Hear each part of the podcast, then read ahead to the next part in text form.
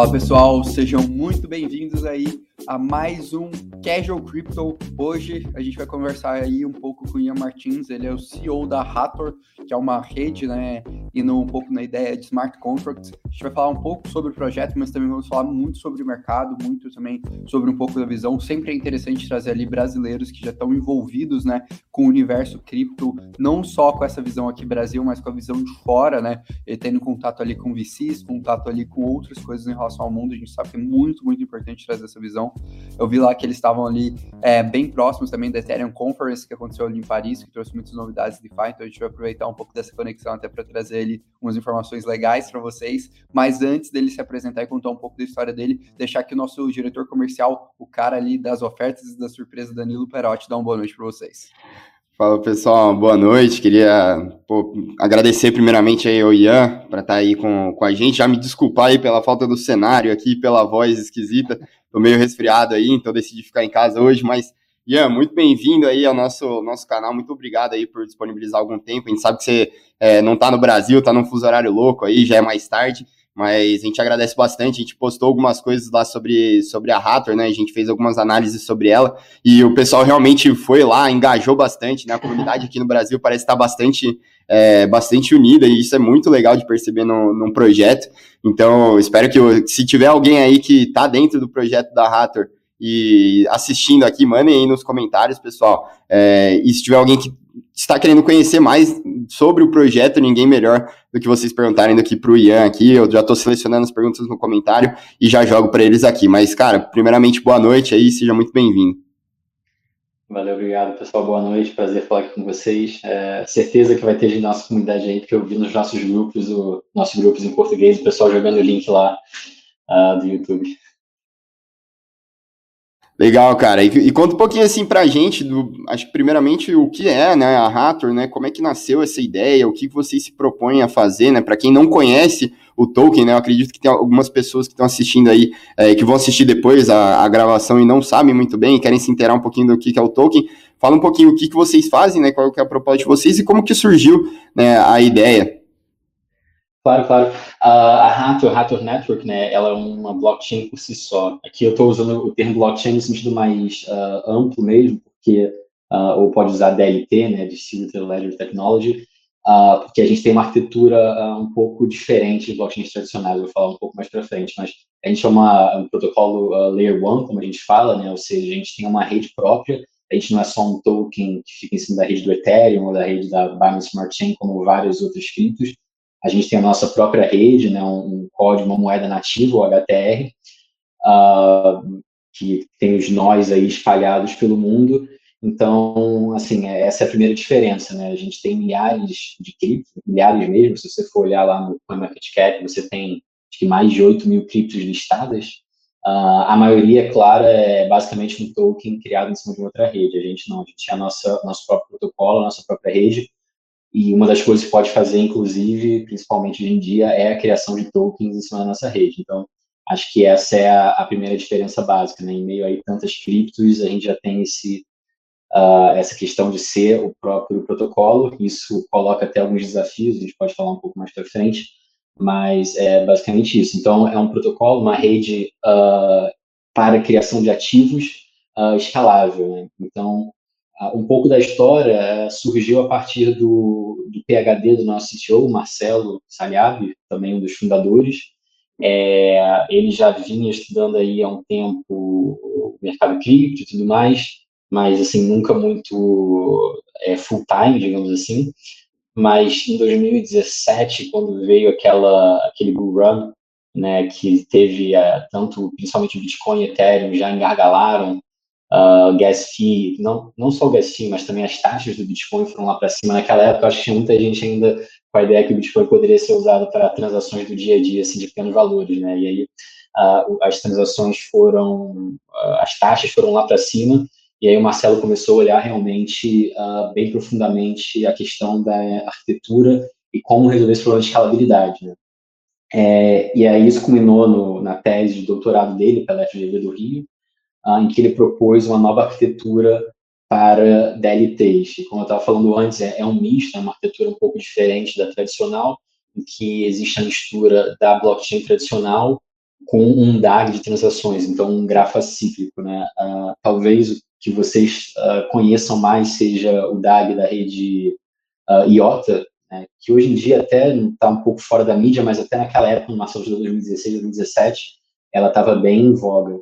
E, e, exige esse DAG de transações, né, em que uma transação confirma duas anteriores, e isso forma um, um grafo cíclico, só que, ao mesmo tempo, Marcelo fez análise, fez estudos e, e introduziu uh, uma blockchain tradicional, né, uma cadeia de blocos, em que esses blocos, além de estarem linkados com o bloco anterior, eles também confirmam duas transações. Né? O bloco em si, dentro dele, diferente uh, das blockchains tradicionais, ele dentro dele não, não tem as transações né, no Merkle, Tree, que nem uh, nas outras redes. Né? Na verdade, o que esse bloco faz, ele é, digamos, um bloco vazio, em que ele só aponta para um bloco anterior e duas outras transações, né, que estão no grafo uh, de transações. E aí sim, quando esse bloco vem, ele confirma todas as transações anteriores. Isso é um pouco aí da, da motivação que, que nos levou a, a iniciar assim, a rede, foi realmente baseado no trabalho acadêmico, então assim, a gente tem esse, esse contexto bastante acadêmico e técnico, uh, se vocês olharam lá no nosso white paper, a tese do Marcelo até tem diversas formas, eu até como engenheiro já, algumas eu falo, não, eu confio no Marcelo, tá tudo certo, não vou, não vou tentar aqui acompanhar não, mas é, e a, além disso, assim, né, tinha, tinha essa questão de escalabilidade em, em Layer 1, que hoje em dia a gente vê diversas soluções de escalabilidade que vão para o Layer 2, mas a gente queria propor essa solução de escalabilidade em Layer 1, embora a gente também uh, tem as nossas ideias de como usar né, sidechains e alguns outros layers para atingir ainda mais escalabilidade, mas, assim, a base começou uma base técnica mesmo, foi deu origem, e, além disso, a gente também percebeu, uh, e acho que até hoje é um problema, que as redes cripto, né, elas têm um, uma barreira de entrada muito grande.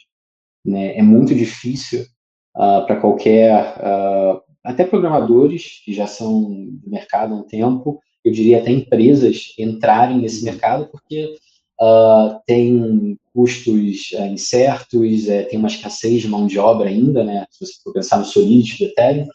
Uh, então, assim, existe uma barreira de entrada muito alta no mercado cripto. Então, além dessa nossa tese de fazer né, escalabilidade uh, na nossa rede, a gente também tinha a tese de fazer blockchain mais acessível, diminuir as barreiras de entrada para que as empresas do mercado mais tradicional pudessem também adotar essa tecnologia. Né? A, nossa, uhum. a nossa ideia, que a gente acredita mesmo, é que a adoção massiva de cripto vai vir quando essas empresas migrarem uh, e adotarem realmente a tecnologia blockchain. Né? Uh, uhum. Essas empresas aí têm milhões de, de usuários, então, por consequência, quando uma delas uh, usa a tecnologia blockchain, você consegue milhões de usuários para sua rede. Então, uhum. foram basicamente esses, esses pilares aí que a gente viu. Começou realmente uma coisa acadêmica, claro, não podia deixar de uhum. ser porque somos engenheiros, mas a gente também viu essa questão de facilidade de uso. É, esse, é, esse é um ponto interessante, cara. Como é que você vê a, a Hathor aumentando a usabilidade assim, de cripto? Você fala que, é, beleza, as, a, a, usabilidade massiva né, vai trazer muita gente ali para o mercado, as empresas vão começar a entrar, a gente acredita muito nessa tese também de usabilidade né, de cripto no mercado inteiro, o mercado de DeFi, a gente fala bastante sobre isso. É, mas como você vê esse movimento acontecendo? Assim, você que está mais por dentro ali do, do mercado, você vê que tipo de empresas entrando, de que forma, né? Por qual, quais plataformas, por que, que a, a Hathor seria uma alternativa bacana assim, para uma, uma empresa começar, por exemplo? Uhum. É, assim, em relação um pouco à adoção, é claro que a gente espera que no futuro, né, a geração que está crescendo, ela vai estar tá mais acostumada uh, com esse mercado e já vai se sentir mais confortável, mas ainda assim é, é algo super complexo. Então, você citou aí DeFi, é, eu mesmo, assim, eu, eu uso muito pouco, digamos, do que existe de DeFi, porque eu acho altamente complexo. Né? Então, é, é, eu acho que é muito difícil a gente esperar que realmente tem uma adoção massiva de, de usuários em, em, em, plataformas, por exemplo, de DeFi ou outras plataformas de cripto são muito complexas. A gente tentou inverter um pouco isso, uh, basicamente diminuindo as barreiras de entrada. Primeiro, a questão do custo, né? Hoje em dia as nossas transações ela tem custo zero. Uh, é claro que as empresas vão ter alguns custos para rodar uma operação cripto, né? Vai, vai querer provavelmente rodar o próprio Node a gente recomenda sempre nessa filosofia do, do Bitcoin, você ter o seu próprio novo. Uh, então, assim, eles vão ter custos, é claro, né, custo zero, é, dependendo do, da, da, escala do seu, do seu caso de uso. Uh, mas, além disso, é uma questão também de escolha, assim, de trade-off. Então, uh, existe a rede do Ethereum, que é uma rede, eu acho, fantástica, assim, que é possível fazer na rede do Ethereum. Ela é altamente complexa, porque você pode fazer qualquer coisa nela. É, assim, o que você quiser, você pode fazer um programa, basicamente, que vai rodando Ethereum. E isso vem com algumas, digamos, penalidades, né? Isso que dificulta. É, a gente tenta seguir aquele, digamos, a lei de Pareto que fala, né, 20, 20 80. Então a gente vê que basicamente 20% das funcionalidades elas dão, uh, elas acomodam, digamos, 80% dos casos de uso. E o que a gente tenta fazer é justamente focar nesses 20% de funcionalidades. E, assim, é claro, a gente só vai conseguir abranger 80% dos casos de uso, mas, ok, 80% dos casos de uso do mercado cripto no futuro vai ser uma coisa imensa. Então, a gente não precisa mais do que isso. Os outros 20% que estão fora aí, que não estão contemplados, assim, beleza, a gente realmente não vai conseguir é, abarcar a nossa rede uh, e nem é o nosso objetivo. A gente faz pontes para outras redes e coisas do tipo, mas é questão de escolhas. Então, a gente tenta pegar um subset, assim, né, é, de, de funcionalidades que a gente vê em outras redes, que são as mais usadas, e colocá-las de forma nativa e super fácil de usar. Então, por exemplo, a primeira coisa que a gente fez, a gente começou em 2018, né, é, naquela época, e, de certa forma até hoje ainda assim, o principal caso de uso de cripto é a criação de tokens, né? Você uh, criar um token é, e basicamente você dá o valor que você quer. Assim, o valor, eu não digo o valor financeiro, mas uh, o que aquele token simboliza alguma coisa, tokenizar um ativo do mundo real, coisas desse tipo. Então, uh, isso é um mercado gigante. E foi a primeira coisa que a gente comentou. Então, a gente tinha basicamente uma plataforma de consenso distribuída aí, né, que a gente chama uma DLT que veio da tese Marcelo, em cima dela a gente construiu uh, uma plataforma de tokenização uh, super fácil, ou seja, qualquer pessoa com três cliques consegue criar o seu próprio token. É, esse token, é claro, para ser tão fácil assim, ele tem regras pré-determinadas, uh, você não pode fazer ele criando funções super complexas ou coisas tipo, mas a gente entende que para a maioria dos casos de uso, principalmente de empresas tradicionais, são pessoas fazendo, tentando fazer algo de DeFi super mirabolante, é, esse tipo de token é mais do que suficiente. Né? E quando a gente fala com empresas, por exemplo, a gente vê isso. Na verdade, essa parte da tecnologia é resolvida. E aí tem diversos outros desafios, uh, tanto regulatórios quanto até mesmo como adaptar é, o modelo de negócio das empresas para o mundo cripto, que aí começa a ser a barreira. Mas a parte de tokenização em si, por exemplo, é, é, muito difícil. Mas, de novo, assim, a gente não vai embarcar todos os casos de uso de cripto. É, assim, é, não é nosso, nem é nosso objetivo. A gente realmente quer pegar é, um, um, subconjunto aí de funcionalidades que a gente entende que vai abranger uh, um, uma quantidade grande já de casos de uso. E para eles a gente vai ser muito bom. Quando a gente fala de cripto, assim, uma das coisas que, que eu mais escuto, ou pelo menos jamais li quando a gente pensa em filosofia, é muita questão, primeiro, do efeito rede, né, que é o mesmo que gera ali na internet, é realmente construção de comunidade, construção, conexão, e muito também é união de comunidade, né? Para mim, o Ethereum é o, é o, principal caso de uso nesse aspecto. Agora está completando seis anos, né? Completa seis anos hoje que foi lançado o Ethereum. E muito nessa linha foi porque a, foi a visão, né, de que se você construir milhares de blockchains para milhares de casos de uso diferentes, você nunca ia ter uma, uma rede robusta o suficiente, segura o suficiente. Então, essa é um pouco da visão que, que o Vitalik, quando ele fundou o Ethereum, trouxe, é um pouco da visão que o Gavin Woods traz, quando ele traz, por exemplo, o Polkadot, etc. E tudo que você comentou, assim, eu acho que faz bastante sentido. E aí a minha pergunta é mais na linha de, primeiro, vocês acreditam que, que hoje ainda é viável, né, construir esse efeito rede, construir essa, essa parte, dado que você já tem diversos ecossistemas extremamente robustos no mercado de cripto. A segunda pergunta é, por que não, por exemplo, anexar a Hathor como uma solução de, de, segunda camada ou algo assim na linha de blockchains tradicionais, como, por exemplo, o que a Polygon fez ou o que a Optimus faz atualmente na rede do Ethereum? Entendi. É, isso com certeza, né? A gente sendo um protocolo próprio, uma blockchain é, Layer 1, ela realmente traz os desafios desses efeitos de rede. A gente está competindo com várias uh, várias outras redes existentes há um, um tempo, várias redes super capitalizadas nesse mercado. Isso, com certeza, eu diria que é, é o principal desafio, a gente conseguir formar a comunidade. É, em relação a, assim, algumas outras redes, é, parte, assim, do, do nosso, da nossa filosofia até, ela é muito, ela é muito similar do, da, do Bitcoin, é, inclusive quando a gente fez o lançamento da nossa mainnet, a gente lançou no dia 3 de janeiro de 2020, às 6h15, o TC, se eu não me engano, que é exatamente o mesmo, mesmo horário do bloco Gênesis do Bitcoin. Então, nossos blocos Gênesis tem, compartilham aí a, o, o, dia e horário só 11 anos depois. Então, tem algumas questões técnicas também que a gente acredita, né? Primeiro, a questão de descentralização, que cada um pode, deve poder rodar o seu próprio uh, full node é, e fazer parte integral da rede, não só, digamos, você ter supernodes, como algumas outras redes têm, é, coordenadores e tudo mais. Então, tem algumas questões, eu diria, de filosofia que, que impedem, eu diria, é, da gente se aproximar de outras redes nesse sentido. Agora, existe realmente a questão dos, uh, de, de Layer 2, elas são redes interessantes mesmo, mas a gente entendeu que havia sim espaço para mais uma Layer 1 e ter escalabilidade uh, em Layer 1. É, é, claro que existem limites para escalabilidade, tá? Inclusive, a gente tem um, um, texto no nosso Medium que fala bastante sobre isso. A gente vê, por exemplo, algumas redes falando de 50 mil transações, 100 mil transações por segundo.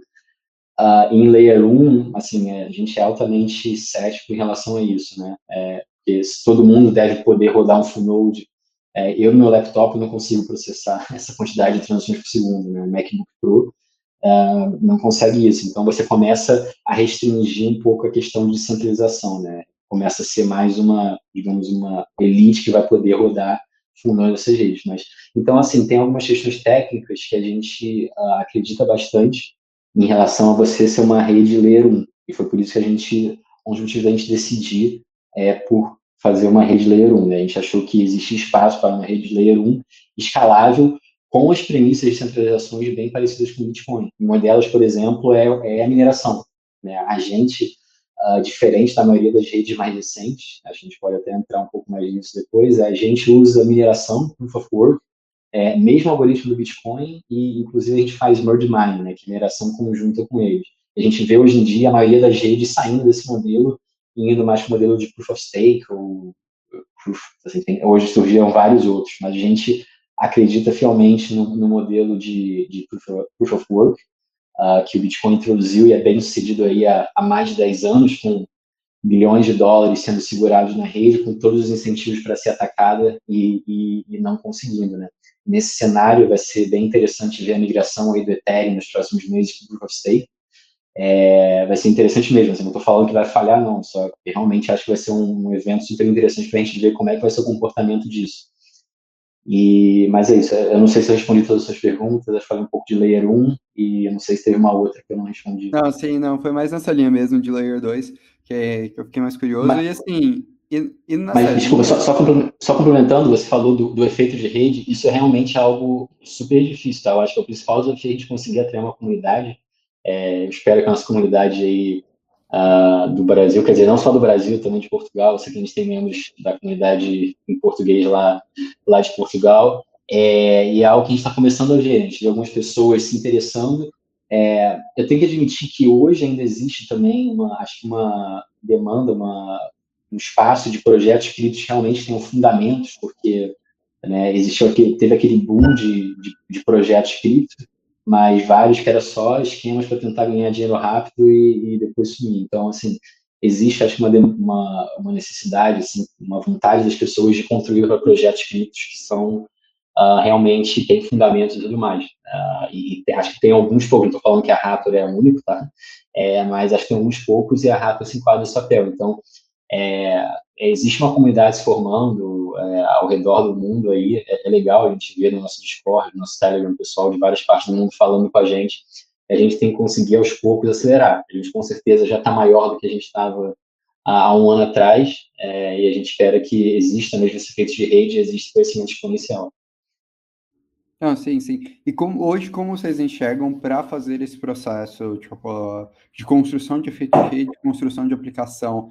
Porque uma coisa que, que, se torna muito nítida à medida que o, que o mercado cripto evolui é que, é, pelo menos no histórico de tecnologias, né, tirando ali as tecnologias que realmente conseguiram criar algo que abriu um oceano azul, é, na grande maioria das vezes, quando você, você cria uma rede robusta o suficiente, quando eu digo robusta o suficiente, não necessariamente é a melhor solução, eu acho que quando a gente faz uma compara comparação Telegram, WhatsApp, por exemplo, fica muito nítido isso, é, quando e como vocês acreditam é, construir essa rede robusta o suficiente, rápido o suficiente, dado, por exemplo, outros projetos, dado, por exemplo, a dificuldade de atrair desenvolvedores que hoje é extremamente escassa e a construção de outras redes, que a gente percebe que, por exemplo, até redes extremamente capitalizadas como Solana, hoje o grande problema do Solana é muito simples, ela não tem desenvolvedores, né? O que, que você enxerga, pelo menos, nesse processo? E até acho que é legal se compartilhar um pouco, né? Eu sei que você tem é, esse contato um pouco é, mais internacional com o mercado de cripto, o que, que você também enxerga de, de valores e visão do mercado, de modo geral? É, só antes do Ian é, falar aí, cara, eu só, tô, só queria falar aqui pro Andy e pro pessoal que tá comentando, que eu já tô anotando os comentários, logo depois eu já puxo, e quem puder dar um like aí para facilitar, né, para falar pro, mostrar pro YouTube que tá, vocês estão gostando do conteúdo e entregar para mais pessoas, vai ajudar bastante a gente, mas pode ir aí, Ian. Ah, claro, é, é, de novo, é, essa, é, esse esse desafio de atrair uma comunidade global, ainda sendo que a gente é um pouco, está é, entrando um pouco tarde, talvez, não sei se tarde, mas, quer dizer, eu, eu, não acho que é tarde de jeito nenhum, né, porque a gente ainda está aí nos primórdios do, do mercado cripto, então, acho que isso é um ponto, assim, ainda, o mercado ainda vai se desenvolver muito, né, é, a gente, na verdade, fica falando aqui de mercado cripto, falar mais em geral mercado blockchain, né, da tecnologia em si, é, acho que o mercado ainda vai se desenvolver muito, ainda tem muito espaço. Né? É, se você olhar o market cap do mercado como um todo, acho que nos próximos anos, próxima década, vai ainda multiplicar por algumas vezes, né? ainda vai ter muito espaço de crescimento. Então, acho realmente que existe espaço para algumas soluções, tá? Não acho que seja um, é, um winner takes all, assim, nesse sentido. É, a questão especificamente dos desenvolvedores, isso é um ponto interessante. Realmente, uh, desenvolvedor é escasso em todos, acho que em todas as indústrias, ainda mais na indústria cripto que você tem uh, a necessidade de Solidity, né? Solidity é uma, é, é uma coisa recente, tem aí só sete, seis, sete anos que o Ethereum está tá completando agora. Então, uh, assim, realmente é, é, é, super escasso, mas no nosso caso, como a gente tem essa pegada de ser mais fácil, né, diminuir as barreiras de entrada, a gente não tem programação que nem uh, o, o, Ethereum, né? A gente tem APIs mais fáceis para o pessoal construir, você não precisa ter uma especialização uh, em programação, por exemplo, de Solid para poder começar a construir nossa rede. Né? Então, assim, a gente está competindo mais no universo de desenvolvedores em geral do que necessariamente desenvolvedores de blockchain. É claro que para você construir qualquer aplicação nesse mercado, você tem que entender de conceitos de blockchain, né, para não fazer nenhum erro, entender a questão de bloco, confirmação, é, nodes, propagação e tudo mais, mas uh, nesse sentido, assim, isso é, é, algo que a gente consegue realmente atrair desenvolvedores do mercado mais tradicional, sem ser cripto, explicar alguns desses conceitos do que realmente precisar que o cara se especialize uh, em desenvolvimento cripto. Então, eu acho que a gente tem uma, uma um oceano aí de, de desenvolvedores um pouco maior para conseguir embarcar na nossa rede. Esse é um dos objetivos que a gente quer fazer, né? Uma das estratégias, a gente atacar o mercado mais geral, o desenvolvimento para atrair mais gente para a rede. Legal, cara, bem bacana. Eu vou puxar aqui algumas dúvidas aqui que, que vieram, algumas para você e outras para o Orlando. Primeiro vou puxar uma que é direto para você. O RSBPG, ele pergunta, Ian, já que o Proof of Work é um sistema que é, exige um nível maior de hash ao longo do tempo, Será que a Raptor, ao longo do tempo, não se torna lento como o Bitcoin? Não, assim, porque na verdade o próprio Bitcoin ele se adapta, né? Então, é, agora eu não lembro de quantos em quantos blocos o, o, a dificuldade do Bitcoin se adapta, mas o Bitcoin ele vai sempre se adaptar para, em média, ele ter um bloco a cada 10 segundos. Então, assim, quando a rede começou lá atrás, de uns 10, 11 anos atrás, que o hash rate era, era pífio comparado a hoje, digamos assim, Uh, o tempo entre blocos era 10 minutos também, assim como é hoje. Então, nesse caso, é, a, a, lentidão, digamos assim, da, da rede do blockchain não é inerente a isso, né? Mas em relação à arquitetura, deles terem uh, ah, 10 minutos entre blocos, isso está um pouco relacionado a termos de propagação, é, é, um pouco relacionado também à descentralização deles, eles têm uh, ah, 10 mil nós uh, rodando globalmente, eles precisam que os blocos, que são em torno de um mega, sejam propagados globalmente uh, para processar todas as transações. Né? No caso da Hadro, a gente tem essa arquitetura híbrida de, com um DAG de transações, em que as transações são propagadas e adicionadas ao DAG uh, no mesmo tempo que elas ocorrem, e só depois um bloco que é super leve, ele tem acho que por volta de 200 bytes, ele precisa ser propagado depois globalmente. Então, assim, a, a, a, eu diria que é mais uma questão de arquitetura do que necessariamente do, do hash rate uh, da rede. O hash rate, com certeza, confere a parte de segurança, né? É, e é super uhum. importante, eu acho que é até um ponto legal de a gente entrar um pouco mais para frente, essa questão não só do debate, né, do se usar é, mineração é, é, algo, é um desperdício e vai acabar com o planeta ou não, mas isso aí é, é uma coisa mais relacionada à segurança da rede que necessariamente ao, digamos, a, a velocidade que consegue propagar transações. Uhum. É, isso, é, pode ser uma discussão que a gente pode puxar agora, né? O que, que você achou dessa, dessa parte é, que veio muito do que, do que das declarações do Elon Musk e tal, que Proof of Work vai, vai destruir o planeta. Qual é a visão da Hathor sobre isso? Assim, é, eu vou falar minha visão pessoal. Eu acho que cada um dá o valor né, que, que ele acha que merece para um determinado ativo. Então, se existem pessoas pagando 40 mil dólares para o Bitcoin, é porque essas pessoas estão avaliando aquilo em 40 mil dólares. Né?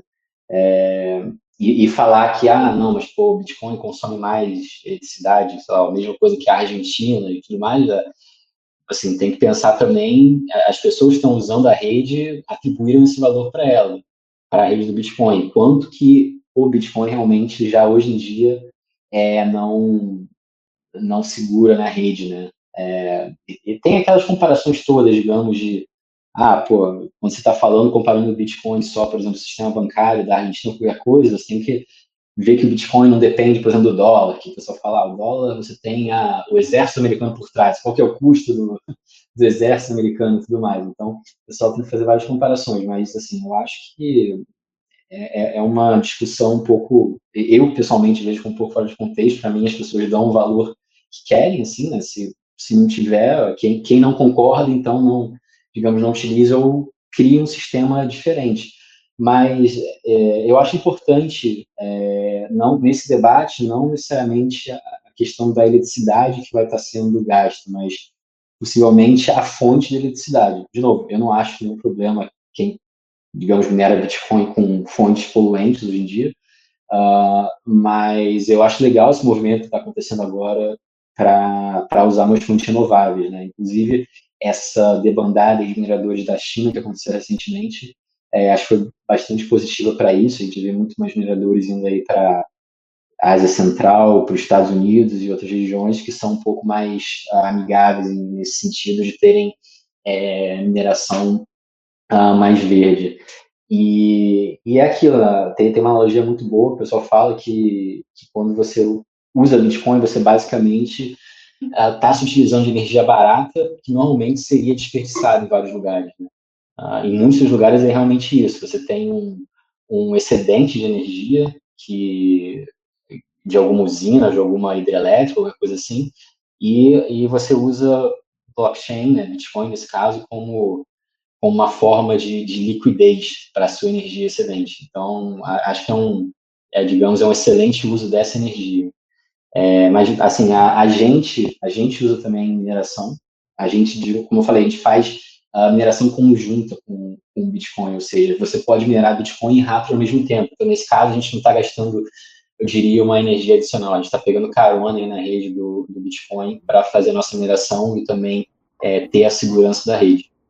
Uhum. É... Você, você, consegue detalhar só um pouquinho como é que funciona essa mineração em conjunto? Assim, se isso já existe em, em outros protocolos ou vocês vieram com isso? Como que funciona? Não, não, não. Ex existem os protocolos sim, por exemplo, o, o Dogecoin ele é minerado conjuntamente, ele faz merge mining com o Litecoin, né? E é até engraçado que agora com essa alta toda do, do Dogecoin recentemente, vários mineradores uh, de Litecoin ficaram tentando reaver as moedas, digamos, que eles mineraram de Dogecoin. É, uh, que fazia merge mining, né, assim, em conjunto. Então, é basicamente, é, assim, quando você faz a mineração de Bitcoin, por exemplo, você é, é, o, é o trabalho né, que cada minerador tem que resolver. Você tem que resolver um problema matemático aí para você conseguir achar o bloco. Você fica fazendo isso milhares e milhares de vezes.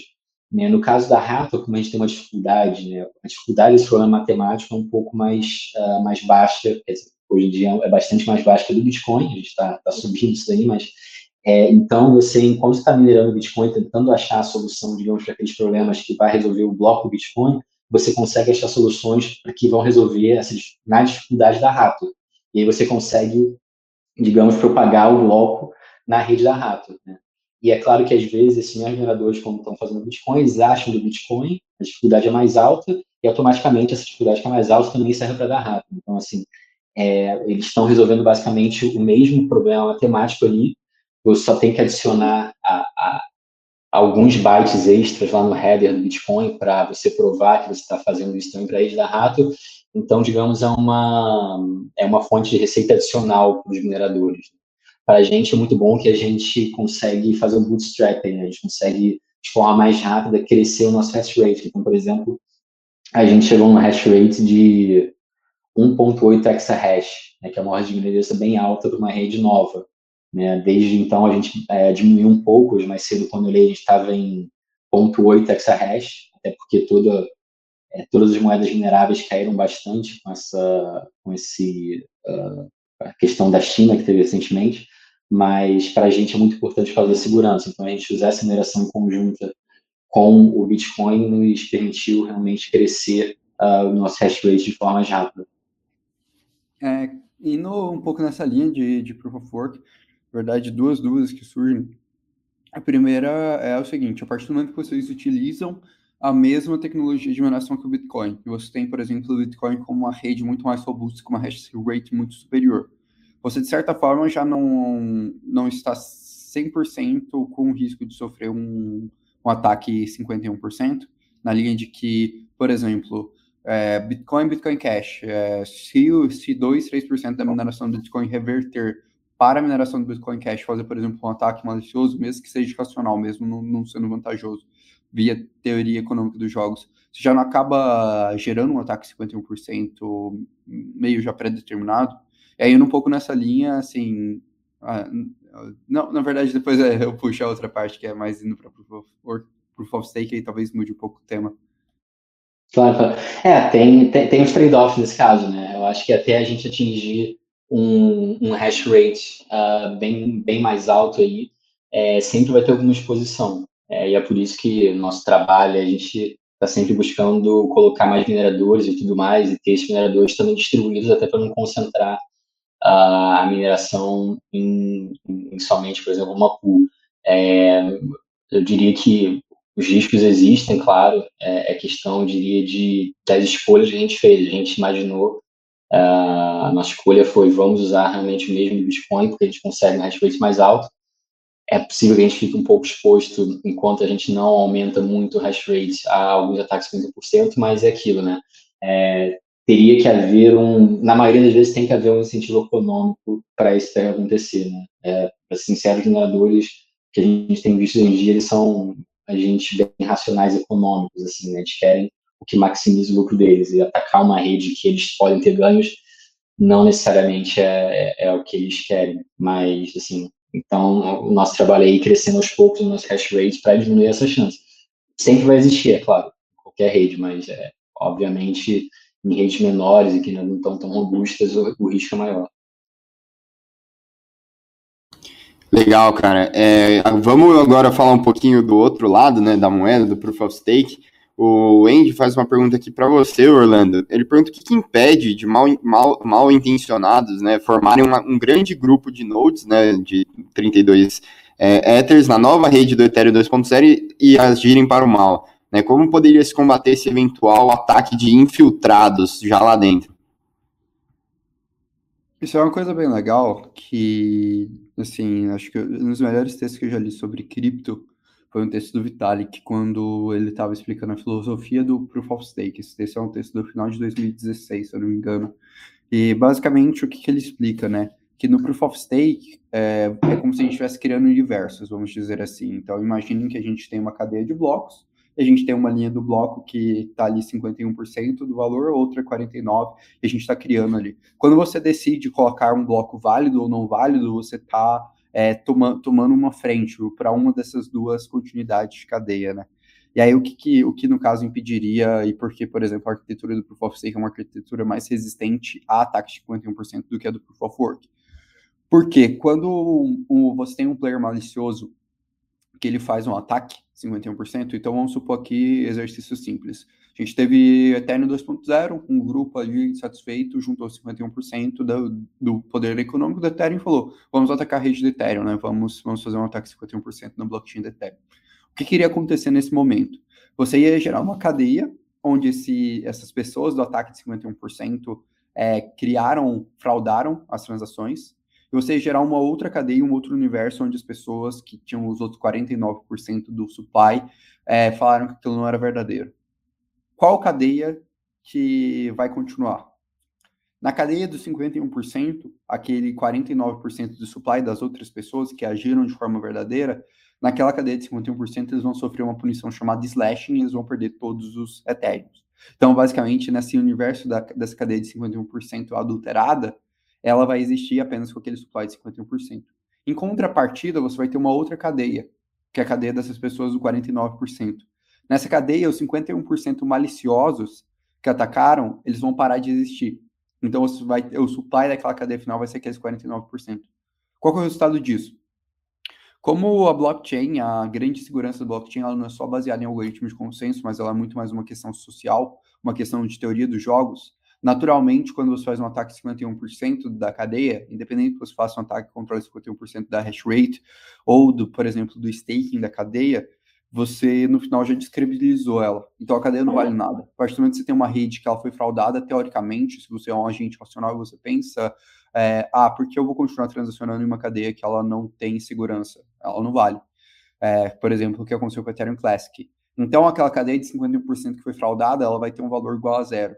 Só que a cadeia de 49%, ela vai continuar tendo valor, porque ela continua sendo correta ela fez as transações corretas. No blockchain é muito simples a gente identificar o que está correto e o que não está correto. A gente tem todos os históricos passados e a gente sabe exatamente como é que está funcionando uh, as operações. Tanto é que é muito simples rastrear um ataque de 51%, sabe quando o ataque de 51% acontece, né?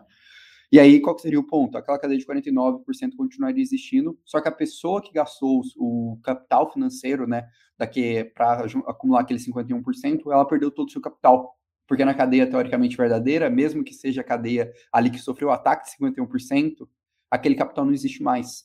Então você eliminou a possibilidade daquelas pessoas fazerem um ataque àquela rede. E aí você cria uma, um ponto mais robusto nesse aspecto. Particularmente para mim, uma das críticas que eu mais tenho é da, do ponto de vista técnico-filosófico ao Proof of Work. Porque no Proof of Work, quando você faz um ataque de 51% numa rede, você continua tendo o poder de mineração daquele hashing da rede. Então, se a rede, por exemplo, percebe aquele ataque 51% e reescreve seu blockchain falando, olha, aquele ataque não está valendo mais, é, uhum. você, você pode fazer um novo ataque com aquele novo poder computacional e você continua fazendo, fazendo, fazendo, até levar a rede em exaustão. No caso do Proof of Stake, você não tem esse risco. Mas é óbvio que você tem ali algumas outras desvantagens do ponto de vista de tempo e principalmente se um modelo que ainda não terminou de ser validado. Mas talvez seja um ponto mais, mais forte dessa filosofia que é um dos pontos ali mais defendidos pelo, pelo time da Ethereum quando a gente fala de Proof of Stake, que é a ideia da criptografia ser algo extremamente é, custoso, especialmente quando alguém está atacando, ele está aumentando ainda mais a dificuldade de ser atacado. Não sei se ficou claro, Andy, se ficou alguma dúvida, é, pode, pode mandar aqui para gente. E aí era onde que eu ia devolver a bola para o Andy, que eu ia perguntar, ah, por que Proof of Work, no caso da Hathor, não Proof of Stake, assim, baseado um pouco no que... Pro Andy não, né? Oh, pro Ian. Ian, nossa, foi mal. Pro, pro, pro Ian, desculpa, Ian, nossa. É, por que Proof of Work não pro, é, Proof of Stake, no caso da Hathor? Ou... É, mas só... Só, é que tiveram só duas coisas, né? Só resposta eu queria até debater um pouco mais. Você falou assim, a, a rede de 49%, né? A, tem o contrato social e que as pessoas acreditam que elas vão seguir naquela rede, né? Uh, dessa, dessa mesma maneira, uh, o Proof of Work também é análogo. Se você tiver um, um split assim, na rede, né, uma parte, uma cadeia que está com uma parte de mineração e a parte menor, se a maior parte dos usuários entender que essa, que essa parte menor é a válida, digamos assim, se todas as exchanges desconectarem daquela outra, a, a menor também vai, a que tem o menor hash rate também vai, uh, também vai ser, digamos, a oficial. Sim, né? sim, isso eu concordo. Que, que é basicamente aconteceu no, acho que foi aconteceu no Ethereum Ethereum Classic, né? As Exato, pessoas, na verdade, elas foram para lá. Então, assim, nesse caso, eu acho que isso que você falou do, do contrato social, do que as pessoas acreditam, uh, ela é válida qualquer um dos algoritmos de consenso, que é um contrato social. É... Sim, mas você concorda comigo que nisso, quando você faz esse splint, vamos pensar numa, nessa rede, nessa rede de proof of work, esse 49% de hash rating, a pessoa que fez o ataque 51%, por ter o mesmo algoritmo de mineração, essa, essa pessoa pode fazer novamente um ataque de 51% na rede de 49%. Na verdade, ela já tem todo o arcabouço econômico. A rede está comprometida de qualquer forma. Só basta Sim, o cara se, tomar se, acontece, se, se existe esse contrato, digamos, social, as pessoas não vão validar, vão ver que essa rede realmente é errada e vão seguir para outra, isso vai seguir acontecendo repetidamente, né? Sim, e o que vai acontecer é que esse cara. Você acaba com a, com a funcionalidade da rede, né? Que você segue algo em looping, né? Você vai meio exaurindo a rede.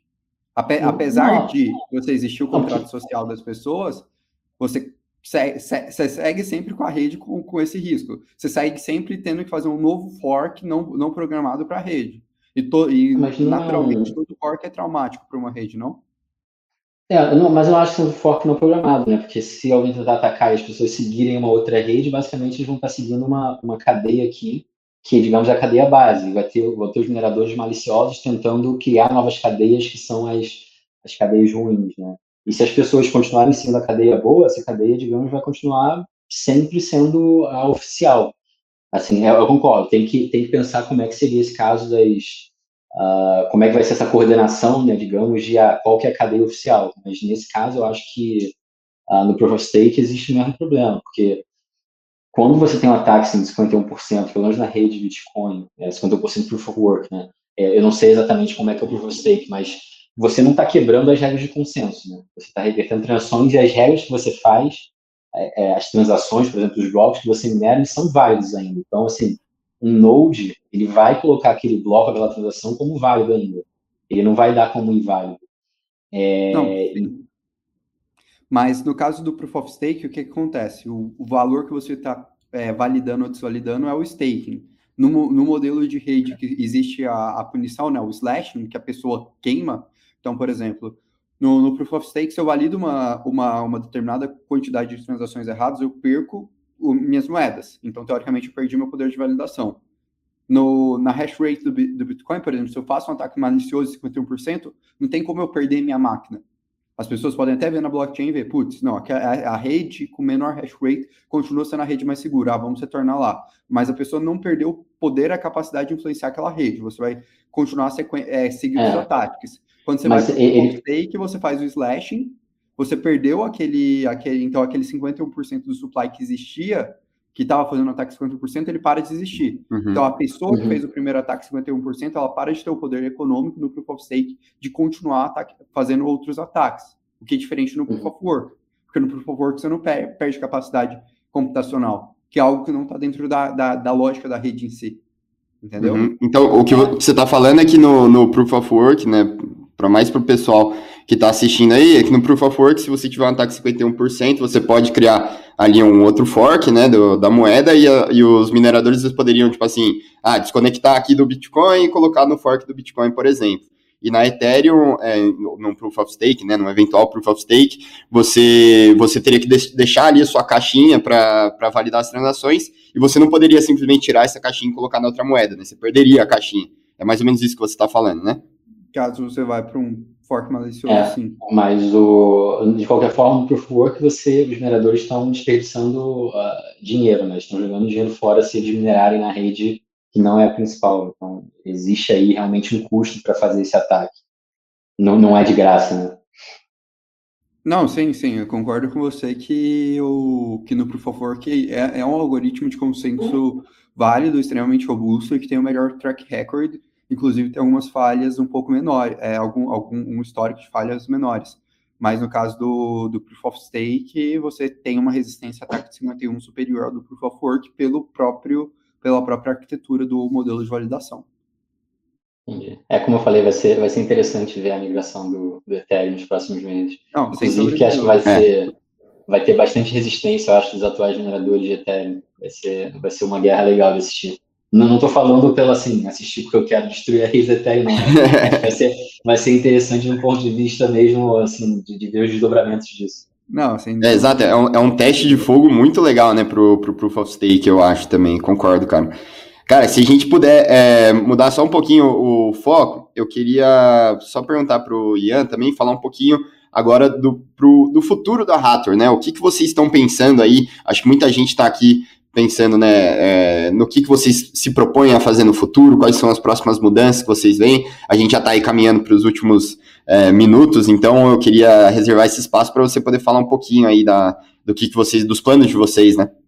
Claro. É, como a gente estava falando mais cedo, a gente é, uma, é uma, um protocolo, né, base de, de, cripto e blockchain, então a gente tem esse desafio de construir uma comunidade, de construir um ecossistema. Então, assim, muito do que a gente faz agora é, realmente tentar construir esse, esse ecossistema, né? Conseguir embarcar, digamos, custodiantes, entrar em exchanges, entrar em outras wallets, porque ter a nossa própria rede, isso com certeza é mais difícil, né? Se você é um token ARC20 de Ethereum, você facilmente é adicionado em qualquer wallet ou exchange. Então, a gente está tentando, é, um, um, dos pontos, é claro, é a gente construir esse ecossistema é, super fácil aí que as pessoas podem usar. Então, é, digamos, o, o, Ethereum já tem aí várias wallets que podem ser plugadas em vários lugares, a gente também tem que começar a construir uh, essas mesmas coisas na nossa rede. É, isso, eu diria que é um ponto, né, a construção de ecossistema, que passa muito pela comunidade.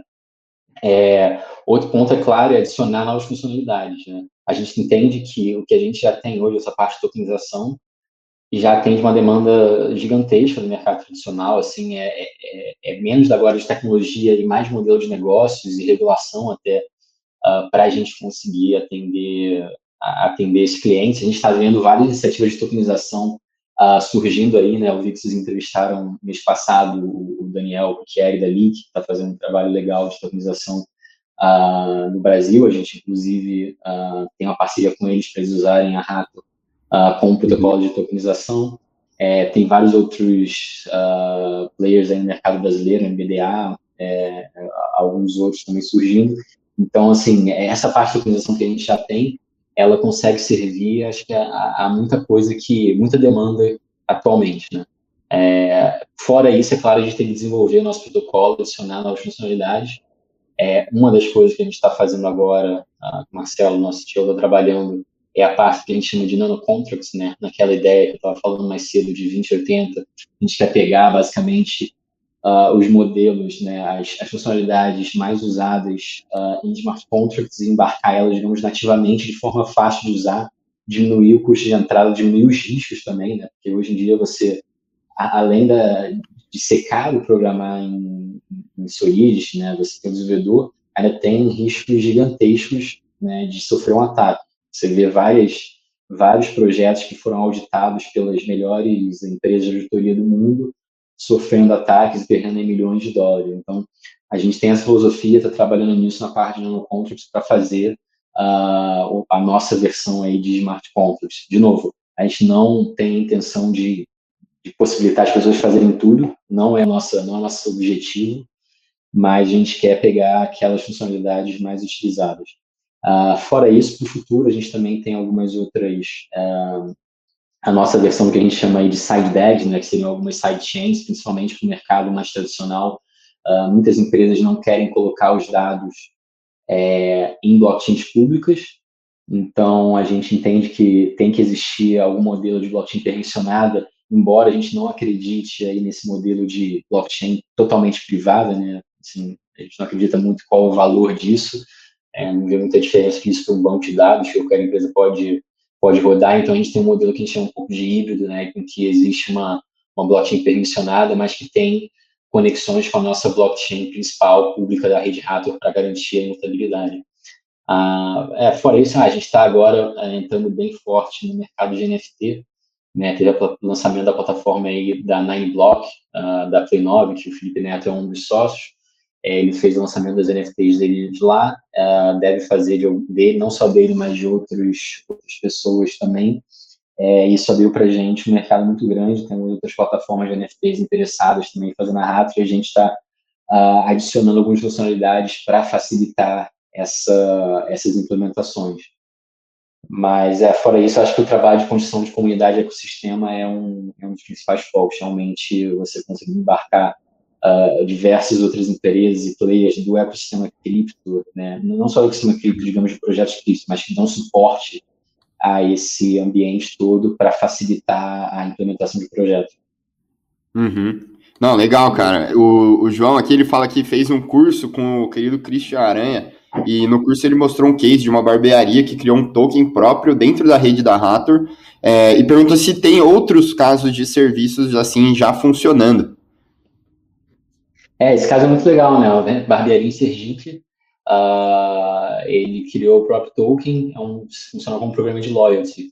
E o que é mais legal disso é que se você olha no nosso Explorer, né, como a gente é uma blockchain pública, todo mundo pode ver as transações, você olha lá o token, essa barbearia tem transação quase todo dia, então a gente, desde acho que de outubro do ano passado. Então você vê que está sendo realmente bastante utilizado. E, e para pensar, é, ele criou o token de forma super simples, com alguns cliques lá da, da wallet dele, e, e, fez um programa aí de, de fidelidade na blockchain super transparente, público, com um custo baixíssimo, que foi basicamente uh, o custo de comprar os ratos iniciais para fazer a criação dos tokens dele, né? A partir daí, eu acho que ele usa é, ele usa a própria wallet da Rato, a nossa wallet mobile que a gente tem uh, para os clientes dele uh, né, fazerem as transferências de tokens mas ele também poderia ter criado uma, uma wallet própria, né? a gente tem basicamente um código white label aí para qualquer um usar a nossa wallet como base, mas criar uma wallet própria. É, é esse daí é um, é um case bem legal surgiu até de maneira orgânica, sabe? Ele, ele entrou em contato com a gente, mas só pediu algumas orientações básicas, a gente teve que dar suporte quase nenhum. Né? E para a gente o que seria mais legal é se a gente tivesse aí 10 mil casos que nem esses uh, rodando na rede. É, parecido com esse, eu não, que eu saiba agora não tem, a gente tem alguns casos de uso sendo desenvolvidos. Uh, um outro caso que, que, que é bem ativo na nossa rede é a Cator, né, que surgiu com uma paródia ao Dogecoin. Né, o Dogecoin é o, é o cachorro lá, e eles fizeram o gato, o Cator, né, de cat. É, então, essa daí, inclusive, é uma das comunidades mais ativas, é super legal o, o canal de Telegram deles, a comunidade é super unida, é, eles fazem várias atividades, eles uh, fizeram, acho que até camisa, fizeram a, a, própria, digamos, uma loja aí de, de produtos, eles são super ativos, estão fazendo umas coisas muito legais realmente nessa área de construção de comunidade. E surgiu realmente como uma meme coin. Uh, de novo, foi super fácil, na verdade, é, foram três idealizadores, eles falaram com a gente, fui eu até que fiz o mint inicial das moedas e transferi para eles uh, os tokens. Então tem um vídeo lá no YouTube de eu fazendo isso, eu fiz em, sei lá, três minutos esse mint inicial. É, de novo, super fácil, qualquer um fazer. E é um negócio que aí gira, movimenta bastante tokens todos os dias. Então é bem nessa filosofia de facilitar a, a criação de tokens e a partir daí tem diversas coisas que podem ser feitas, né? É, o Christian escreveu o livro lá em que ele cita Hathor e ele também tem dado alguns cursos, então está ajudando bastante a, a, a, espalhar a mensagem, espalhar o evangelho. É. é. bem legal, cara. O João faz mais duas aqui, ele perguntou qual é a linguagem de programação da rede da, da Hathor e se existe algum programa educacional para o modelo de negócio baseado é, em tokenização, para que ele possa estudar né, alguma instituição, alguma empresa que ofereça esse tipo de, de conteúdo, ele fala que é muito difícil achar cursos bons na área. É, a linguagem de programação, assim, o nosso Node, né, o código base da rede da rede Rato, é, ele, ele foi escrito em Python. É, mas isso é agnóstico, digamos assim, né? Qualquer um pode criar um Node se quiser em qualquer linguagem, desde que siga ah, o protocolo de comunicação aí não tem problema. Do mesmo jeito que, que tem full de Bitcoin escrito em, em Go, em C++ e tudo mais, é, você pode fazer em qualquer um. É claro que a maioria das pessoas, acho que não faz muito sentido você escrever um outro desses, que é mais uh, interagir. Nesse sentido, a gente tem bibliotecas para você interagir com a nossa rede, uh, principalmente em Python e JavaScript, mas a gente tem, por exemplo, uma wallet é, que ela é controlada por APIs, né? Então, você pode, uh, usando qualquer linguagem uh, que você quiser, que você esteja mais familiarizado, você consegue interagir com ela. Né? Então, a gente teve recentemente um cara da nossa comunidade que fez uma, uma faucet para Raptor, né? a torneira para qualquer um poder testar. Inclusive, quem estiver assistindo a gente quiser testar um pouco, ver a velocidade, ver a facilidade, é, é só entrar no site é gethatter.com uh, e você consegue receber uns ratos lá de forma fácil é, e rápida. É, então ele, ele fez a, ele fez essa esse site, essa fossa, esse sisteminha uh, usando C Sharp, né? Ele, ele inclusive criou uma lib uh, para rato no C Sharp, né? Para poder interagir e tudo mais. Então assim a gente tem essa pegada realmente de, de ser um pouco agnóstico, você poder interagir com a nossa blockchain uh, na linguagem que você preferir, desde que você só usar as nossas APIs realmente. Em relação a, a cursos e tudo mais, é uma coisa que a gente tem olhado mais agora. A gente realmente sente que existe um, um vácuo aí, né, uma, uma demanda para isso, e a gente vai trabalhar agora no segundo semestre para suprir isso daí. Uh, acho que em breve a gente vai ter algumas notícias, algumas novidades realmente nessa frente. Não, muito bacana, cara, bem legal mesmo. É, a gente recebeu aqui algumas perguntas depois da, da discussão de Proof of Work e Proof of Stake, Orlando. Acho que seria legal a gente puxar aqui só para fechar mesmo, é, para ninguém sair aqui sem, sem resposta. O, o Andy, né, ele pergunta aqui se esse inimigo, né, que a gente citou, é, fosse um, por exemplo, um cartel do atual mercado financeiro é, altamente capitalizado. É correto pensar que o, o Ethereum, obviamente, acho que ele está citando, depois do Proof of Stake, ele sobreviveria, mas com muitos arranhões e, ao long, e um longo tempo para retomar? É, basicamente, assim, é, é que, é que é uma dinâmica um pouco irracional, assim, seria literalmente queimar dinheiro, tanto para o Proof of Work quanto para o Proof of Stake é queimar dinheiro, assim. Talvez a, a, as magnitudes seriam diferentes, mas é, queimar dinheiro, mas sim, assim, não, pelo menos no formato hoje, com Slash e com o modelo de Proof of Stake que a Ethereum está se desenvolvendo, ela, ela é bem resistente a ataque de 51% nessa linha. Eu acho que a, a, própria dinâmica de blockchain, de rede descentralizada, é, além da questão do, do, do, próprio, né, da própria ideia do, do algoritmo de consenso, ela é muito mais uma segurança baseada na segurança social, no que a gente atribui de valor para ela. Legal, bem legal mesmo. O pessoal aqui da Hathor Network tá falando que o caso do barbeiro pode ser encontrado no Instagram deles, no Stock Bull Barbers. Bem legal mesmo, cara. É, tem pessoal falando que tá querendo. Boa. Tá, eu tô falando aqui que querem tokenizar tudo. Aqui, a Mari, nossa assinante, que ela é dermato, né? Já falou que quer fazer pro consultório, vai ser uma dermato tokenizada. Muito bom. Isso é legal. Mas, cara, a gente tem alguns médicos na nossa comunidade. É, ainda é mesmo? Acho que não criaram nenhum token ainda, mas tem um pessoal que segue a gente aí na nossa comunidade do Brasil, da, da área de medicina. Olha lá, já vamos, já vamos patentear essa daí. Muito bom, cara. Viu? Ian, a gente já tá chegando aí a uma hora, a gente sabe que aí você tá num, num fuso horário todo doido aí. É, não, beleza, cara. Bom, mas eu queria agradecer, tipo assim, de verdade, sei que seu, seu tempo é, é curto, corrido, vocês estão fazendo muita coisa aí, um projeto muito legal, vocês estão de parabéns mesmo. É, então eu queria é, agradecer e falar se você tiver alguma é, alguma coisa que você queria falar, né? Alguma última mensagem aí para o pessoal. É, quiser até falar um pouquinho mais das, das redes sociais né, da Rator, para o pessoal seguir lá, onde é que pode acompanhar as notícias do projeto, onde vocês soltam lá os releases de vocês, para o pessoal sempre ficar inteirado e conseguir analisar melhor vocês, entender um pouco mais do projeto de vocês. Claro. É, assim, seguindo o padrão aí da maioria dos projetos, a gente usa muito Twitter e Telegram é, para divulgar notícias, tem muita discussão lá, né, principalmente no Telegram. E a gente também tem nosso canal Discord, é, eu diria que até um, um, público um pouco mais técnico no Discord, né? Uh, mas para acompanhar a gente, né? O, tem aí o, o, canal do YouTube, comentou, nosso canal do YouTube também, a gente de vez em quando faz algumas entrevistas, algumas lives. Uh, mas é, é, fácil achar, né? a gente tem no nosso site, é rato.network, uh, é fácil achar todos os nossos canais de divulgação. É, eu queria, na verdade, até falar, não sei como vocês também estão aí de tempo, mas assim, eu estou tranquilo agora. É, uma das coisas que eu estava perguntando até antes de a gente começar a live, estava discutindo em off, é a questão, né, se a gente tem a comunidade mais global ou no Brasil, esse tipo de coisa. Isso é um tema interessante. A gente realmente, quando começou, a gente não fez muita divulgação, muito marketing, acabou a gente foi uh, digamos, a gente tem uma comunidade um pouco mais global. A gente é, é uhum. bem pouco conhecido no Brasil. E até hoje, né? A gente estava lá no, na semana passada na, na conferência do Ethereum lá, lá na França uhum. e a gente até brasileiros falaram, ah, não, não convida rato. E assim, é, É, mas a gente realmente, a gente começou só esse ano que a gente está tendo uma, eu não diria que é foco, porque a gente é um projeto global, então a gente não pode ter foco só no país.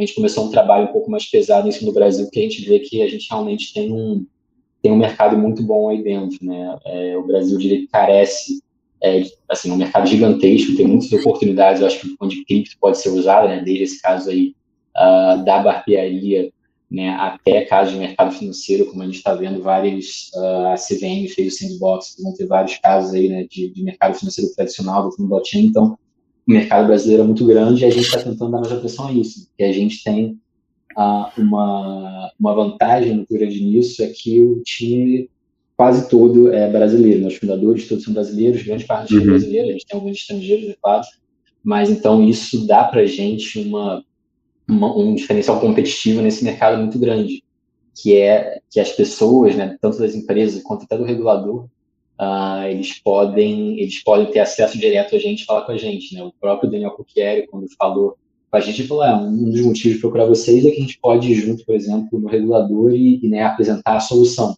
É uma coisa que uhum. nas redes uh, não seria possível. É, e a gente, por exemplo, tem uh, dermatocon, tô vendo aqui nos comentários. é... já tá até armando sociedade aqui. é, o... É, a gente tem, por exemplo, é, a Ratur Labs, que é a nossa empresa, a gente também oferece a parte de consultoria.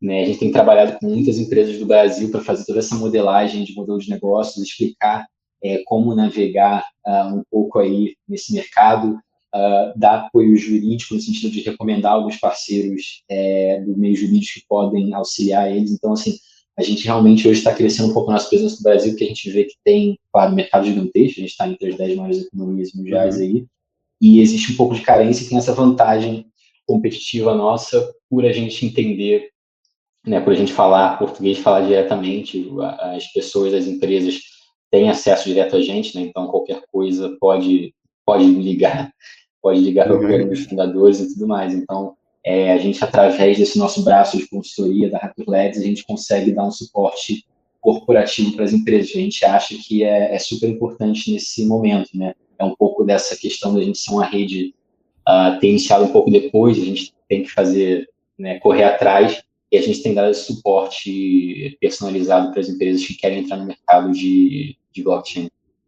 Ah, legal. Hoje vocês são em quantos aqui? O, o, o João Alfredo está perguntando. Somos. Ah, tem, tem uma pessoa entrando na semana que vem, então é, somos 14 ou 13, agora não lembro. Uhum, não legal. devia falar, mas é, são 14 ou 13. Não, maneiro. E viu, você, você falou que você estava lá na, na Ethereum Conference, né? Que vocês participaram lá. Como é que foi isso daí? Conta para quem não estava lá, né? O que, que vocês viram de novidade, o que, que você está percebendo mais do, do mercado e como que isso ajudou vocês no projeto? É, a gente. Foi engraçado, né? A gente foi para lá sem ter, sem ter ingresso, porque tem vários eventos paralelos que rolam lá na conferência e muitas vezes esses são os mais, os mais legais de participar, faz conexões e tudo mais. É, isso daí foi legal porque foi o primeiro grande evento uh, aqui na Europa pós-Covid, né? E já tinha tido a conferência de Bitcoin em Miami, acho que em maio, em junho, lá nos Estados Unidos. Também foi, assim, eu não estava lá, o Marcelo, CEO, estava lá, me representando e, e, assim, foi também, acho que pessoal comemorando aí a volta, a reabertura e, e lá, na, lá na França foi um pouco similar a isso, né? Primeiro grande evento pós-Covid. Uhum. É, Assim, eu não assisti as palestras do, da conferência, não tinha ingresso, mas a gente foi a alguns eventos paralelos, né? Uh, obviamente, o DeFi foi, foi, acho que foi o, o mercado mais falado, foi onde mais tinha empresas. Teve também bastante, bastante a tendência de, de conexões inter-blockchain, então isso é uma coisa, é, um, é uma tendência legal nessa questão de né? Será que vai ter uma, uma winner takes all ou não? Vai ser realmente, vai ter espaço para algumas? A gente acredita que tem espaço para algumas.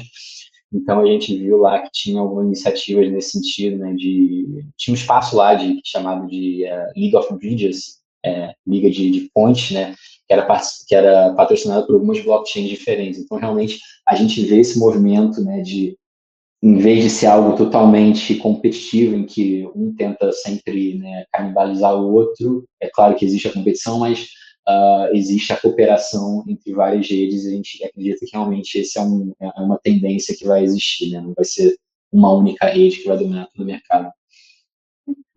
Ah, legal, cara. E, e você comentou também um pouquinho de regulação, que foi algumas coisas que a gente também viu lá na, na Ethereum Conference, é, que foi um tema bem, bem falado, né? O Uniswap falou bastante de KYC, né? O Orlando é, até escreveu alguma coisa sobre isso, né?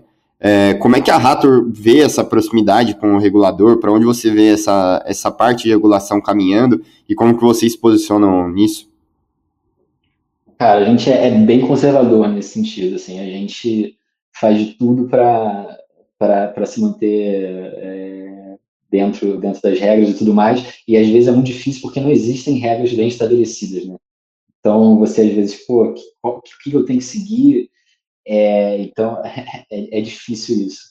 Uh, a gente, mas, como eu falei, a gente é bem conservador, então você, você nunca vai ver a gente, por exemplo, comentando sobre preço, fazendo recomendação agressiva de investimento, nada desse tipo.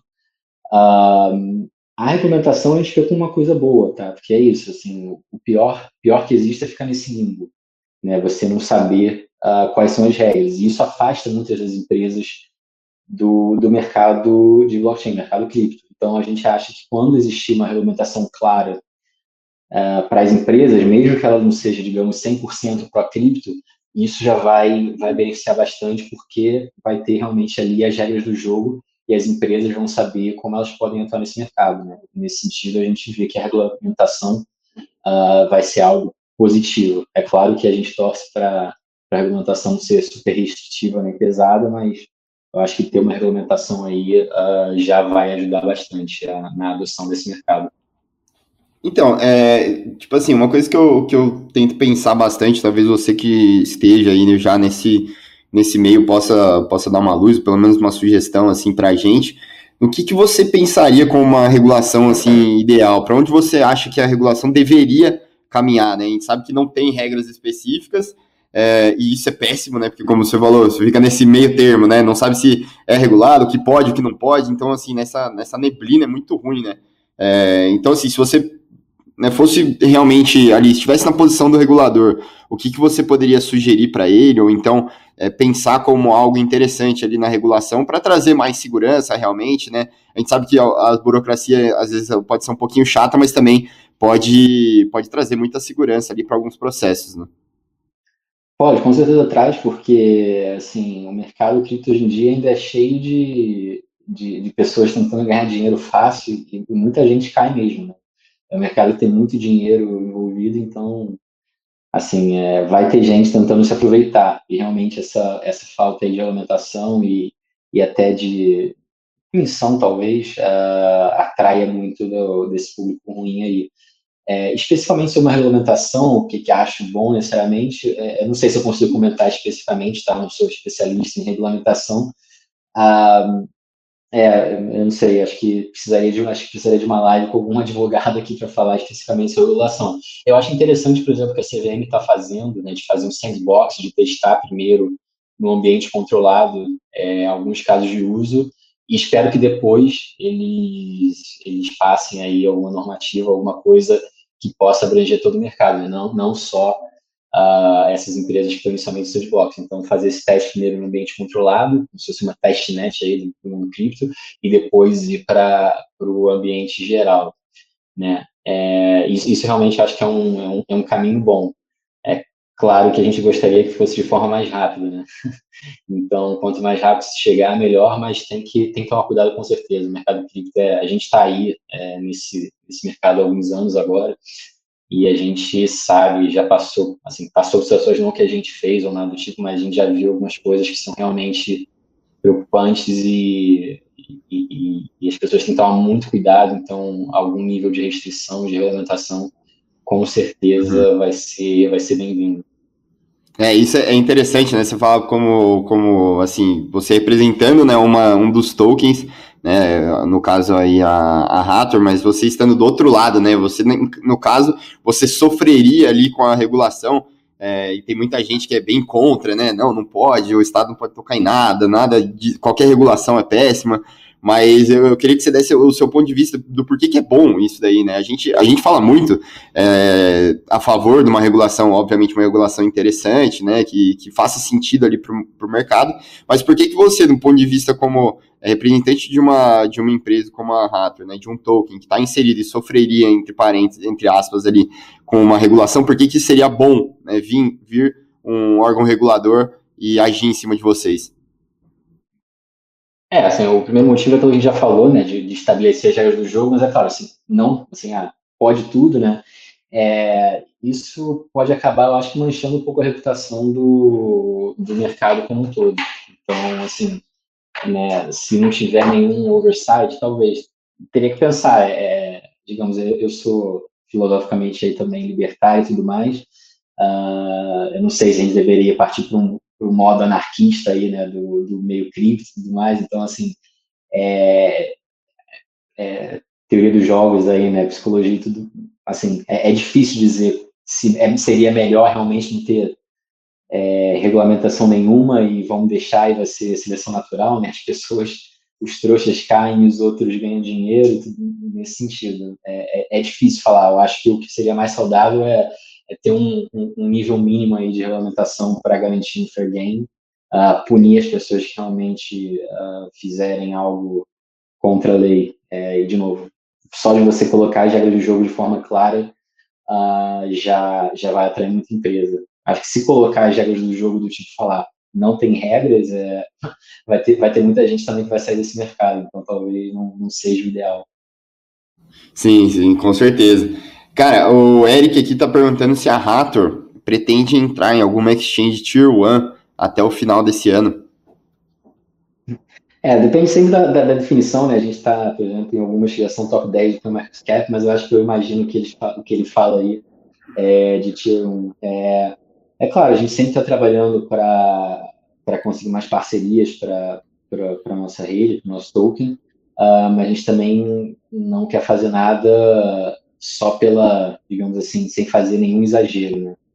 É, esse mercado aí de exchanges é um mercado que é um pouco complexo, assim, né? Às vezes, como você entra nas exchanges e tudo mais, então a gente não quer fazer nada que, que pode ser contra lei ou então comprometer muito é, fundos da empresa e coisas desse tipo. Então a gente acha que vai vir com o tempo naturalmente quando tiver a adoção aí dos, uh, do mercado cripto, a gente tiver mais parcerias, tiver mais casos de uso, acho que essas coisas vêm naturalmente. É, se dependesse só da gente, é claro, adoraria, mas a gente tem que fazer, digamos, de forma responsável. Não, legal, legal. E puxando um pouco outra linha, né, que a gente conversou no início da live sobre VC Venture Capital, é, como você tem enxergado né, a evolução? Hoje a gente está vivendo a indústria de cripto extremamente aquecida nesse aspecto, é o ano que a gente mais teve aportes de VC. O que, que você sente nisso, até Brasil, global, assim, não sei se já tiveram alguma coisa Brasil ou mais 100% global quando fala de levantamento de fundos? É, o que a gente está vendo é, é, é, é, muitos VCs entrando nesse mercado, é, assim, VCs que são do meio tradicional, diria, assim, meio não cripto, e que hoje em dia estão se interessando e, e, querendo fazer um investimento em cripto. A gente já conversou com alguns, uh, e é um modelo um pouco diferente do que eles estão acostumados. Eles estão acostumados nessa questão de equity, e, e no mundo cripto, normalmente, o que você faz no equity, você dá um, uma, uma, parcela de tokens.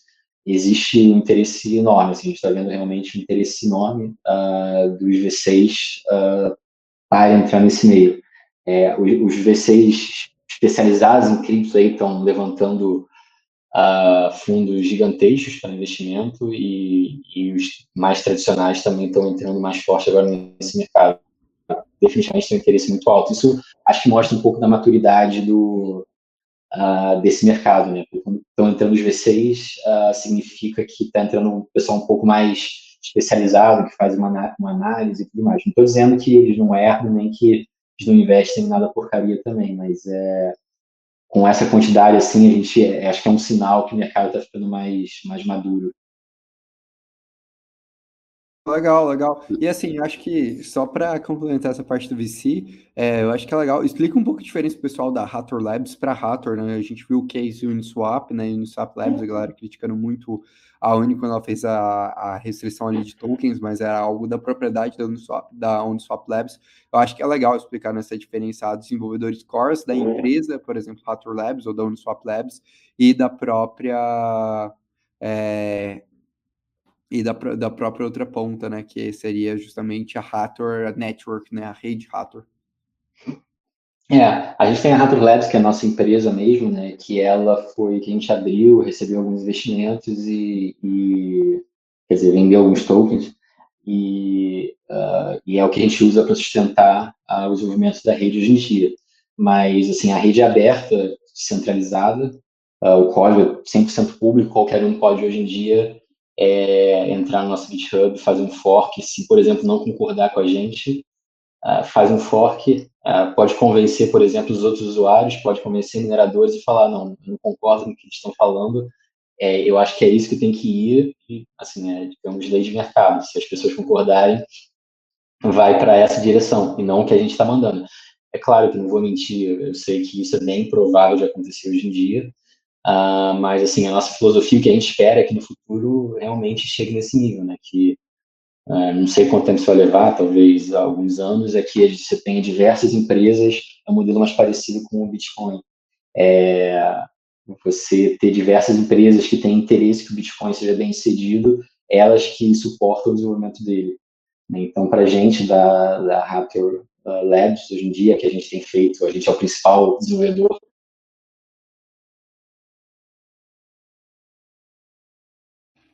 Não, legal, legal, cara. Bem... Opa. Eu acho Valeu. que eu não tô. Acho que eu parei é, de escutar o Ian no meio da resposta dele. Meu fone, meu fone acabou a bateria aqui, então. Ah, tá. Sai, opa. Boa.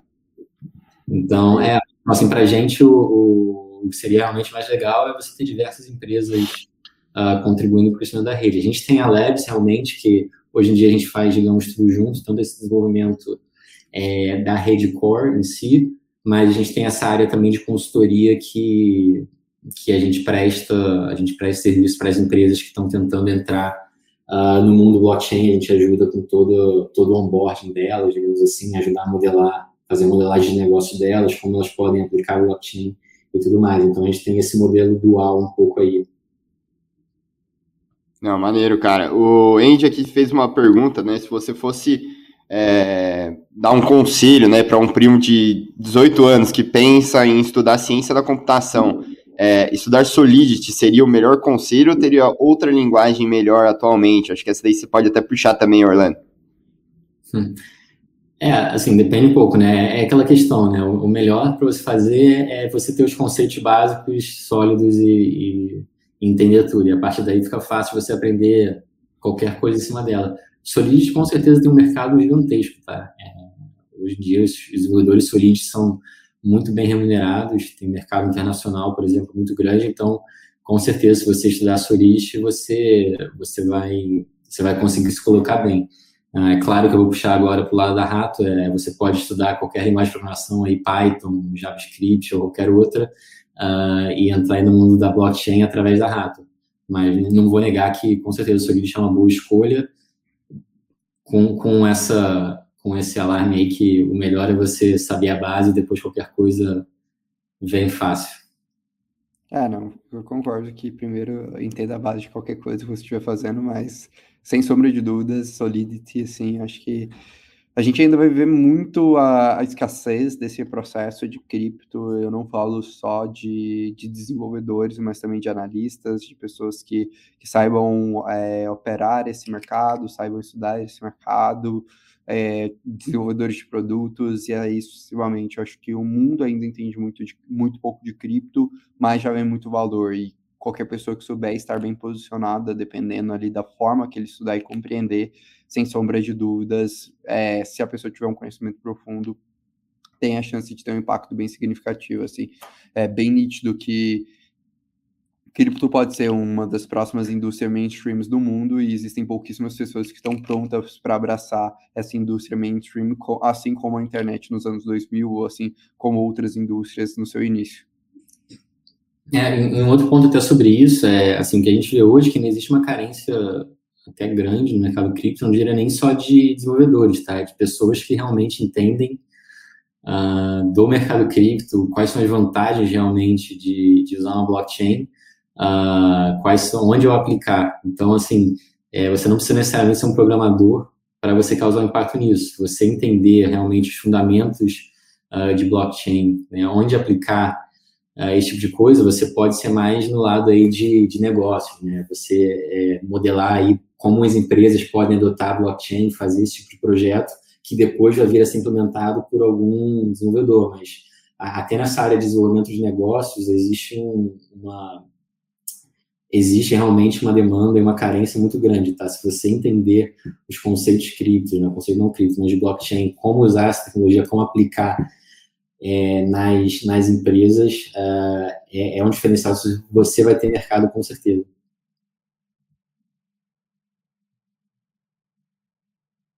Cara, é incrível, é incrível. Assim, acho muito legal, acho incrível essa parte de construir. A galera tá brincando aqui um pouco nos comentários. Tô vendo. Cara, quer fazer igual a Tesas ali com você, igual ao jantar para arrumar fundos aí. O pessoal que tá acompanhando, acompanhando aí já. Nossa, agora que eu vi aqui, eu não tinha visto ainda. O Mercúrio Tinder é foda. Mas beleza. Pessoal, pelo menos deixa o like aí, se inscreve no canal. Acho que vamos fechar por aqui já. Que já virou baixaria, o pessoal tá querendo para sexta-feira à noite, né? Mas, Ian, cara, muito obrigado aí pelo papo. Vamos, vamos continuar conversando. Tenho certeza que a gente vai voltar aí a falar bastante aí sobre, sobre a Rator, né? Conversar. Vai ser muito legal acompanhar o progresso de vocês. Espero que vocês voltem aqui para contar mais do que vocês estão fazendo. Uma boa sorte né, na, na caminhada de vocês. É, e assim, sempre que vocês precisarem de alguma coisa, a gente está por aqui também, beleza? Muito obrigado, cara. Beleza, foi um prazer conversar isso aí. Vamos, vamos trabalhar para desenvolver mais o, o mercado cripto aí no, no Brasil. Ainda tem bastante espaço para crescimento, bastante coisa para impactar e espero em breve a gente voltar a falar com mais notícias, mais novidades. Isso aí. Excelente. Então, pessoal, espero que vocês tenham gostado aí de mais um Casual Crypto e a gente se vê ali na segunda-feira, nosso tradicional é, Crypto Insights. Abraço aí, pessoal, todo mundo. Boa sexta. Um abraço.